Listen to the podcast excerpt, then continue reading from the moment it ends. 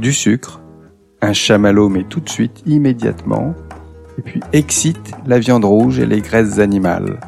Par contre, des compléments, oui, et des médicaments c'est que chaque Français puisse manger à sa faim. L'inflation s'est enflammée. C'est sous perfusion, on n'a pas voulu voir la réalité. C'est une volonté des gouvernements de faire baisser la valeur de la monnaie parce que sans ça, les gouvernements ne pourront pas rembourser leurs dettes. On voit ça sans arrêt, hein. la fin des grands cycles, la fin des grands empires. Toujours la tentation à la fin, c'est créer de la monnaie. Eh bien, ça nous amène à une folie monétaire. C'est quelque chose qui est en train de fausser l'économie mondiale.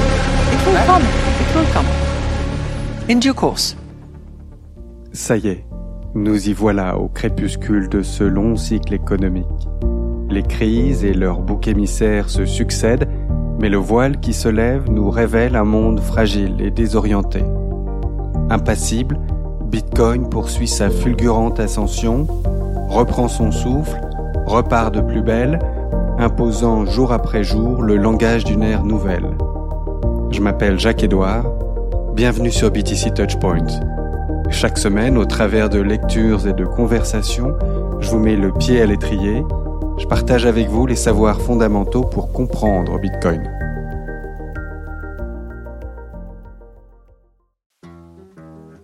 Salut Aujourd'hui, au menu de ce quatrième épisode de la série Nourriture Fiat de l'étalon Bitcoin, du sucre, un chamallow mais tout de suite, immédiatement, et puis excite la viande rouge et les graisses animales. Par contre, des compléments, oui, et des médicaments. La médecine préventive, cuisiner en conservant la valeur nutritive des aliments, pas le temps. Allez, on passe au drive, avance, bon sang. Aujourd'hui, on poursuit cette étude de notre dérive alimentaire, stat à l'appui, avec entre autres un focus sur la bidoche. Alors pas de semelle, pas de barbac, mais de beaux steaks de hampe et de bavette, des entrecôtes, de l'aiguillette, Qu'est-ce qu'ils ont tous, au fait, ces bitcoiners, à exhiber en fin de semaine tous ces tweets de viande grillée Un nouveau culte? Une carnivore mania? Vous n'êtes pas devenus un peu barbares, les gars? Enfin, allez, je commence la lecture. La récolte de la nourriture fiat. Les huiles végétales les produits à base de soja ont des utilisations industrielles légitimes. Le maïs, le soja et le lait écrémé constituent une nourriture adéquate pour le bétail, bien que certainement moins efficace que de le laisser paître. La farine et le sucre transformé peuvent être utilisés comme des drogues récréatives en quantité infime, mais aucun de ces produits n'a sa place dans l'alimentation humaine et doivent être évités afin de rester en bonne santé. Pourtant, la technologie et la science continuent de progresser et de rendre ces produits moins chers, les gouvernements subventionnent davantage leur production, et les gens en consomment de plus en plus, atteignant un niveau de consommation tout bonnement incroyable. Des machines toujours plus rapides et puissantes sont utilisées afin de réduire le coût de production de ces matières de manière très significative, et à mesure que la technologie industrielle progresse, la production de ces aliments est devenue de moins en moins coûteuse. En revanche, l'industrialisation ne peut pas faire grand-chose pour diminuer le coût de production de viande rouge, hautement nutritive mais rapidement périssable, produite en permettant au bétail de se déplacer librement sur de vastes étendues de terre, de brouter et de prendre le soleil. En revanche, les aliments artificiels de l'agriculture de monoculture ont une durée de conservation stable, ce qui leur permet de rester stockés ou exposés pendant de longues périodes et de se répandre largement. Pire encore, certains de ces produits sont hautement transformés, conçus pour être artificiellement appétissants et créer une dépendance. L'omniprésence de ces aliments bon marché, fortement subventionnés, hautement savoureux mais toxiques, représente un véritable désastre pour la santé de l'espèce humaine. Une autre façon de percevoir l'impact de l'augmentation de la préférence temporelle consiste à observer les choix alimentaires des individus. De la même manière que la dépréciation de l'argent incite les gens à privilégier le présent, ils sont également plus susceptibles de se laisser tenter par des aliments procurant du plaisir sur le moment, au détriment de leur santé future. Le passage à une prise de décision à court terme favorise invariablement une plus grande consommation d'aliments nocifs mentionnés ci-dessus. Manger des biscuits et des barres chocolatées, par exemple, peut procurer un sentiment agréable à court terme, mais à plus long terme, cela aura certainement un impact sur la santé du consommateur. Il est très peu probable que la médecine moderne mentionne les facteurs alimentaires évidents des maladies modernes. La prévention n'est pas bonne pour les affaires. Pourquoi empêcher quelqu'un de devenir diabétique? Alors que vous pouvez lui vendre de l'insuline pour le restant de sa vie raccourcie La foi religieuse qui prévoit dans le pouvoir de la médecine moderne de corriger tous les problèmes de santé, encourage encore plus les individus à croire que manger des aliments industriels n'a aucune conséquence. Les subventions gouvernementales en faveur de la production d'aliments nocifs pour la santé, et les scientifiques affiliés qui recommandent et exigent que nous les consommions, ont été extrêmement efficaces pour altérer les choix alimentaires des Américains. Entre 1970 et 2014, la consommation de viande rouge par habitant a diminué de 28%, celle de lait entier de 79%, d'œufs de 13%, de graisses animales de 27% et de beurre de 9%. En revanche, la consommation d'huile végétale toxique a augmenté de 87% et celle de céréales de 28%. Dans un souci de respect exemplaire des directives gouvernementales, les Américains ont également augmenté de manière significative leur consommation de fruits et de légumes frais. Cela constitue un indicateur important sur le moteur de l'obésité. Ce n'est pas l'absence de consommation de fruits et légumes, mais le déclin de la consommation de viande, en particulier de viande rouge. La consommation globale de viande est restée relativement constante, augmentant de 2%. Cela s'explique par le fait que les consommateurs américains ont remplacé la viande rouge, essentiellement et hautement nutritive, par de la volaille de qualité inférieure, bon marché et produite en masse. Globalement, les calories des Américains provenant d'aliments d'origine animale ont diminué de 21%, tandis que les calories provenant d'aliments d'origine végétale ont augmenté de 14%. Nina Tachels estime que l'Américain moyen mangeait environ 80 kg de viande au XIXe siècle, principalement de la viande rouge. Aujourd'hui, l'Américain moyen mange environ 45 kg de viande par an, dont la moitié provient de volailles. Un siècle de progrès technologiques et une croissance économique toujours plus forte ne sont pas traduits par une augmentation de la consommation des aliments les plus recherchés et les plus nutritifs. Au contraire, les Américains doivent dorénavant se contenter de sources d'alimentation de qualité inférieure et plus économique. Les conséquences de cette transition alimentaire sur la santé des Américains ont été calamiteuses. L'obésité est en augmentation constante depuis les années 1970, de même que de nombreuses maladies chroniques. La science moderne de la nutrition et ses sponsors industriels ont tout fait pour nous convaincre que cela n'avait rien à voir avec le régime alimentaire. Viennent ensuite là, dans le texte, deux graphes, trois graphes en fait, euh, qui nous présentent d'une part euh, l'augmentation euh, assez ahurissante euh, de, du taux d'obésité dans la population masculine et féminine depuis 1970, et puis la prévalence du diabète dans cette population. On ne peut trouver de représentation plus pertinente de l'impact de l'inflation et de la monnaie fiat. La richesse des Américains augmente sur le papier, et les statistiques affirment que leur qualité de vie s'améliore. En réalité, la qualité de leur alimentation se dégrade car la quantité de nutriments qu'ils consomment diminue et leur santé mentale et physique se détériore. Au lieu de nutriments, les Américains se nourrissent de plus en plus de médicaments et de produits industriels toxiques. La variété et les quantités croissantes de substances industrielles aromatisées qui remplissent les réfrigérateurs les Américains ne sont pas nutritives et ne constituent pas une alimentation raisonnable. L'obésité croissante des Américains n'est pas un signe de richesse et d'abondance, mais un symptôme de privation. le niveau des dépenses et des revenus en Amérique peut augmenter selon les statistiques gouvernementales. Mais si les Américains travaillent plus longtemps qu'ils n'ont jamais fait et que leur alimentation se détériore, doit y avoir quelque chose de sérieusement défectueux dans la monnaie qu'ils utilisent, dans sa fonction de réserve et de mesure de la valeur. Le pacte avec le diable, la monnaie fiat, n'a pas fourni le repas gratuit promis par ses promoteurs. Au lieu de cela, elle a apporté des mélanges de résidus industriels à base de soja et de sirop de maïs à haute teneur en fructose, pauvres en nutriments, extrêmement néfastes pour la santé et le bien-être des consommateurs. L'augmentation constante du coût des médicaments et des soins médicaux ne peut être comprise sans tenir compte de la détérioration de la santé, de l'alimentation et du sol, ou du système économique et nutritionnel qui a engendré cette situation catastrophique. Le monde moderne souffre d'une crise d'obésité sans précédent dans l'histoire de l'humanité.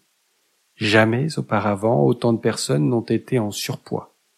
Face à cette crise se trouve une incompréhension majeure qui consiste à la présenter de manière flatteuse comme une crise d'abondance. C'est grâce à notre richesse que notre plus grand problème est l'obésité plutôt que la famine.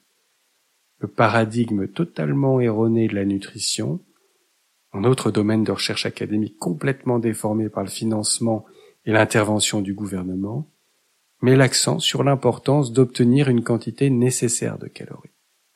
Elle insiste sur le fait que la meilleure façon d'obtenir des calories nécessaires est d'avoir un régime alimentaire diversifié et équilibré, comprenant de grandes portions de céréales. La viande et les graisses animales sont considérées comme nocives et doivent être consommées avec modération, voire pas du tout. De ce point de vue, l'obésité survient lorsque l'on consomme trop de calories et la malnutrition lorsque l'on en consomme trop peu. Cette vision est aussi simpliste et ridicule que la théorie économique keynésienne stipulant que l'état de l'économie est principalement déterminé par le niveau des dépenses globales, trop de dépenses provoquant de l'inflation et trop peu de dépenses provoquant du chômage. En réalité, la nutrition ne se limite pas à un simple apport calorique. Il s'agit d'obtenir des quantités suffisantes de nutriments essentiels pour le corps qui se répartissent en quatre catégories. Protéines, graisses, vitamines et minéraux. Les graisses sont principalement utilisées pour fournir de l'énergie au corps, les protéines pour construire et reconstruire le corps et ses tissus, les vitamines et les minéraux sont nécessaires aux processus vitaux qui se déroulent dans le corps. L'autre grand groupe alimentaire, les glucides, n'est pas essentiel au corps humain, mais peut être utilisé pour fournir de l'énergie. En l'absence de nutriments essentiels, le corps commence à se détériorer avec des conséquences négatives qui se manifestent par des maladies. En particulier, l'absence de protéines animales et d'acides gras amène le corps à entrer en mode famine. La dépense énergétique est réduite, ce qui se manifeste par une léthargie physique et mentale, et l'organisme commence à convertir son apport en glucides en dépôts d'acides gras pour les stocker en vue d'une utilisation future, en d'autres termes en graisse. Plus qu'un signe de richesse et de suralimentation, l'obésité est en fait un signe de malnutrition. La capacité à digérer les sucres et à les convertir en réserves d'acides gras est une stratégie évolutive extrêmement utile pour gérer la faim à court terme, mais lorsque la privation de nutriments essentiels devient un mode de vie, le stockage des graisses se transforme en une maladie incapacitante qui est l'obésité. Les Américains ne sont pas gros parce qu'ils sont prospères et ont de la nourriture en abondance. Ils sont en surpoids parce qu'ils se nourrissent mal et sont appauvris sur le plan nutritionnel. On reprend donc cette analyse et Sevdinamous revient sur une notion capitale, la dite préférence temporelle, qu'il a introduite dans les talons Bitcoin et qui a donné à des centaines de milliers de Bitcoiners l'occasion de se familiariser avec ce concept économique important. Ce concept de préférence temporelle Il l'illustre en se référant au fameux test de chamallow conduit par Walter Michel à l'université de Stanford en 1972. Dans les notes, tu trouveras un lien qui te mène sur une page du site où tu pourras faire plus ample connaissance avec ce chercheur et cette expérimentation. En bref, dans cette expérience, deux jeunes enfants se voient proposer un chamallow qu'ils peuvent soit manger immédiatement, soit ignorer un temps, sachant que leur patience sera récompensée à terme d'un deuxième chamallow. Tous ceux qui, sans attendre, mangent le premier chamallow expriment une préférence temporelle élevée. Pour eux, la consommation immédiate prime sur la consommation future. Au contraire, ceux qui renoncent à une satisfaction instantanée pour doubler leur récompense manifestent une préférence temporelle plus faible. À leurs yeux, la consommation immédiate n'a guère plus de valeur que la consommation différée, ainsi dès lors que la consommation future réserve un gain plus élevé que la consommation actuelle, ils patientent. Cette capacité à différer la gratification, la satisfaction, elle est d'autant plus forte qu'on est conscient du bénéfice que cette patience nous rapporte. La monnaie fiat, fondante, incite à une consommation instantanée, tandis qu'une monnaie dure dont on sait qu'elle va jouer son rôle de réserve de valeur, elle nous incite à prendre le temps d'étudier les options, de peser le pour et le contre, de juger de la pertinence des investissements. Quant à Bitcoin, non seulement il protège, mais il accroît la valeur de notre épargne et il incite donc une préférence temporelle faible. Eh bien, à l'époque de la monnaie fiat, un truc assez récent et espérons assez passager dans l'histoire de l'homme, on a une monnaie pratique pour échanger de la valeur dans l'espace, commercer, mais vraiment pourrie pour conserver dans le temps épargné. La monnaie fiat introduit des incitations puissantes, perverses, favorisant une préférence temporelle élevée. Côté producteur, le fermier ou l'éleveur sont poussés à manger leur chamallow de suite. Gagner et gagner plus vite en épuisant son sol, sa bête, à coups d'intrants.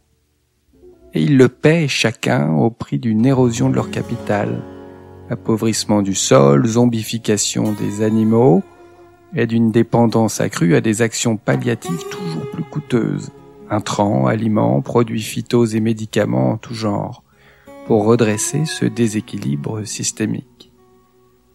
Côté consommateur, on est malgré nous poussé à consommer des produits moins chers, savamment marketés, mais moins nutritifs et associés à des agents de texture et de saveur qui leurrent nos sens et procurent sur le moment une sensation plaisante qui se paie au fil du temps.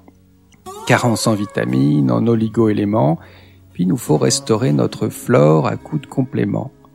Progressivement, tu fatigues ton métabolisme qui est vraiment pas conçu pour cette bouffe assez expérimentale dans l'histoire de l'homme. Tu tapes un peu dans ton capital santé et donc, on se retrouve avec une société qui de plus en plus bouffe du médicament. Tu verras, il y a un photomontage sur la page du site de cet extrait, je te mets un lien dans les notes qui associe à un burger super appétissant et une belle pile de beignets sucrés, des compléments alimentaires, phyto, oméga 3 et des médicaments. Et on en est là. Alors moi je suis pas trop sucré donc les beignets c'est pas pour moi. Par contre le burger c'est mon chamallow à moi. Je m'adonne à ce plaisir primaire, gratification instantanée, high time preference, une fois de temps en temps avec les enfants, et c'est ok pour moi tant que c'est pas fréquent, que ça perturbe pas un équilibre que je pense avoir enfin trouvé. Cet équilibre, je l'ai trouvé en m'inspirant de témoignages de tous ces bitcoiners qui vantaient les mérites des régimes cétogènes, keto diet, mettant en avant la consommation de produits non raffinés, de viandes et de bonnes matières grasses. Alors je dis pas que ça convient à tout le monde, mais il faut reconnaître que parmi les bitcoiners, il y a un engouement durable et tout porte à croire que ce type d'alimentation, qui se rapproche beaucoup plus de ce que notre organisme connaît depuis des millénaires, ça fait beaucoup de bien. On pourra en reparler, ça fait l'objet d'un épisode à venir. Là, Savedin souligne à quel point l'évolution de l'agroalimentaire s'est faite au dépens de la filière de viande bovine élevée en pâturage, dont on ne peut pas booster la productivité à coups de baguettes magiques industrielles son prix en monnaie de singe augmente. Alors pour aider à exfiltrer cette nourriture saine mais coûteuse d'un panier de la ménagère qui doit masquer l'inflation, on diabolise la viande rouge. Et comme on l'a vu, tous les moyens sont bons. Dans cet extrait, on a des statistiques, des graphiques accessibles sur la page qui révèlent des tendances claires sur les 50 dernières années. Déclin de l'alimentation animale, de la consommation de viande rouge en particulier, de graisses animales et d'œufs. Et sur la même période, une hausse continue du diabète et de l'obésité, tous sexes confondus. Et c'est pas cool du tout. Cet été, sur la plage, j'ai vu plein de jeunes adultes et des enfants vraiment, vraiment en surpoids. Et ça doit être très difficile à vivre. Et ce que je trouve douloureux, c'est qu'une partie de la société, de l'économie, plutôt que de tirer le signal d'alarme et de se concentrer sur les solutions l'analyse des causes premières, eh ben, elle a tendance à normaliser le problème. On en vient à culpabiliser celui qui voit un problème. Il y a des affiches dans la rue, des couvertures de magazines qui t'expliquent qu'en identifiant l'obésité, tu stigmatises ton prochain. Alors pour vendre leurs produits à ce segment de marché grandissant, Calvin Klein et compagnie glamorisent le truc, ok, je vois bien, mais de là à culpabiliser le bon sens, à jouer de l'inclusivité pour taire toute réflexion, moi, ça me plombe. Le truc aussi, c'est que cette propagande efficace, elle nuit à tous ces gens. Ça pourrait être toi ou moi, qui peuvent à peine prendre le bus ou s'asseoir dans un train. Bon, alors dans la théorie des cycles du quatrième tournant, The Fourth Turning, que tu peux découvrir sur le site, c'est cette histoire de génération, d'archétypes et de saisons. Les temps difficiles façonnent des hommes forts, les hommes forts créent des temps heureux, les temps heureux produisent des hommes faibles, les hommes faibles créent des temps difficiles. Bah, on est en plein dans cette dernière phase du cycle, le quatrième tournant, la crise, où les signes de dégénérescence, de décadence du système en place abondent. Plein de bonnes raisons donc de faire sereinement un petit bilan objectif de son alimentation, sans malveillance, c'est pas l'inquisition, juste pour se projeter plus sereinement sur le temps long. Voilà, le diagnostic est posé. La semaine prochaine, on passe sur des vibes beaucoup plus positives, crois-moi, avec le prochain extrait intitulé Aliments sains. Encore une fois, abonne-toi au podcast si t'aimes bien, partage autour de toi, aide-moi à faire connaître ce travail, ça m'encourage, ça me pousse à donner plus et à faire mieux. Je te souhaite le meilleur et à très bientôt. Ciao